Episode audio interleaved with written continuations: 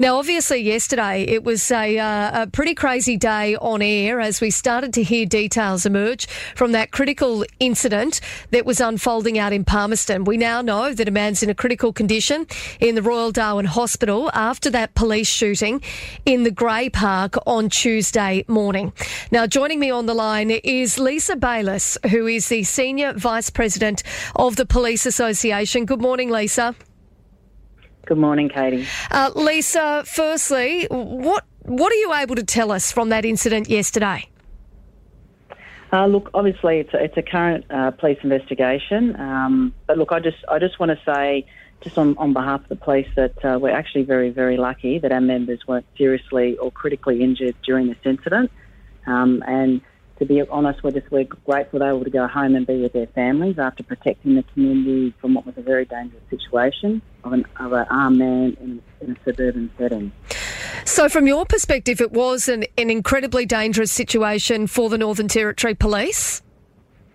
Absolutely, yes. Um, look, it, and un- unfortunately, it's just another example of sort of the dangerous situations that police are faced with every day. Um, and obviously, we're, we're confident in our members that they follow their training um, and we support them 100% when, unfortunately, these sorts of circumstances occur. Um, but we, we, see we see it from the point of view that this tragic situation could have been far worse. Lisa, how many police officers were there when this incident unfolded? Look, there was two police that um, that had attended, and um, and like you know, like I said, it, it, it was a very difficult situation. Um, the information is is that he was allegedly armed um, with a with a weapon, um, a spear, and he um, he confronted the police. And what unit were the officers from? Were they general duties officers? Yep, general duties, um, just doing their, their job that they do every day. Um, I know it must it, it must be an incredibly um, frightening situation for anybody to be under when there is somebody who's allegedly armed. So in this instance, uh, what we have been told is that uh, is that this person was allegedly armed with a spear. Um, yep, yeah, that is correct. Yes. When they were called out, um, were they of the understanding that they were being called out to a domestic violence incident, or, or do you know what they were what they were told?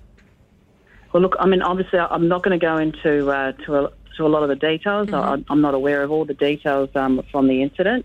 Um, but what I do know is is obviously having gone through such a critical incident for the police members, it is very distressing, um, and it's a difficult time for them. We've been supporting them throughout this, um, you know, providing them with, with advice um, and obviously just the support they need generally. It's, it's, when you have a critical incident response, it's fully investigated by police, um, and they're um, they're obviously feeling feeling quite distressed over what's happened. How are those officers today? I haven't actually spoken to today, um, but you know, having been through such a difficult situation, um, it is it's, it's it's traumatic for them. Um, even though you're trained for, for such a situation and um, you, you, rely on your training, it's still the human factor of, of you've been through a critical incident and it is it's quite traumatic. Lisa, um, uh, do we have any idea if they were experienced officers? Um, look, I, I, again, there's, there's a sort of questions you probably need to put put through to the police. Mm-hmm. Um, what I can tell you is they're both general duties police officers. Um, they've been they weren't on probation or anything. They're yep. experienced police officers in that sense, um, and uh, they were confronted with a very difficult situation and uh, relied on their training. And um, we, I think as a community, we're lucky that we didn't have two police that didn't go home to their families yesterday. Lisa, I know there has been discussion um, in the community for, for quite a while about um, about senior officers leaving the force, that that loss of real experience within the Northern Territory Police Force, and um, the recruitment, obviously, of of um, new, younger um, people who aren't as experienced, obviously, by the number of years that they've spent within the force. Have we got a situation here where people in some instances are not being adequately trained?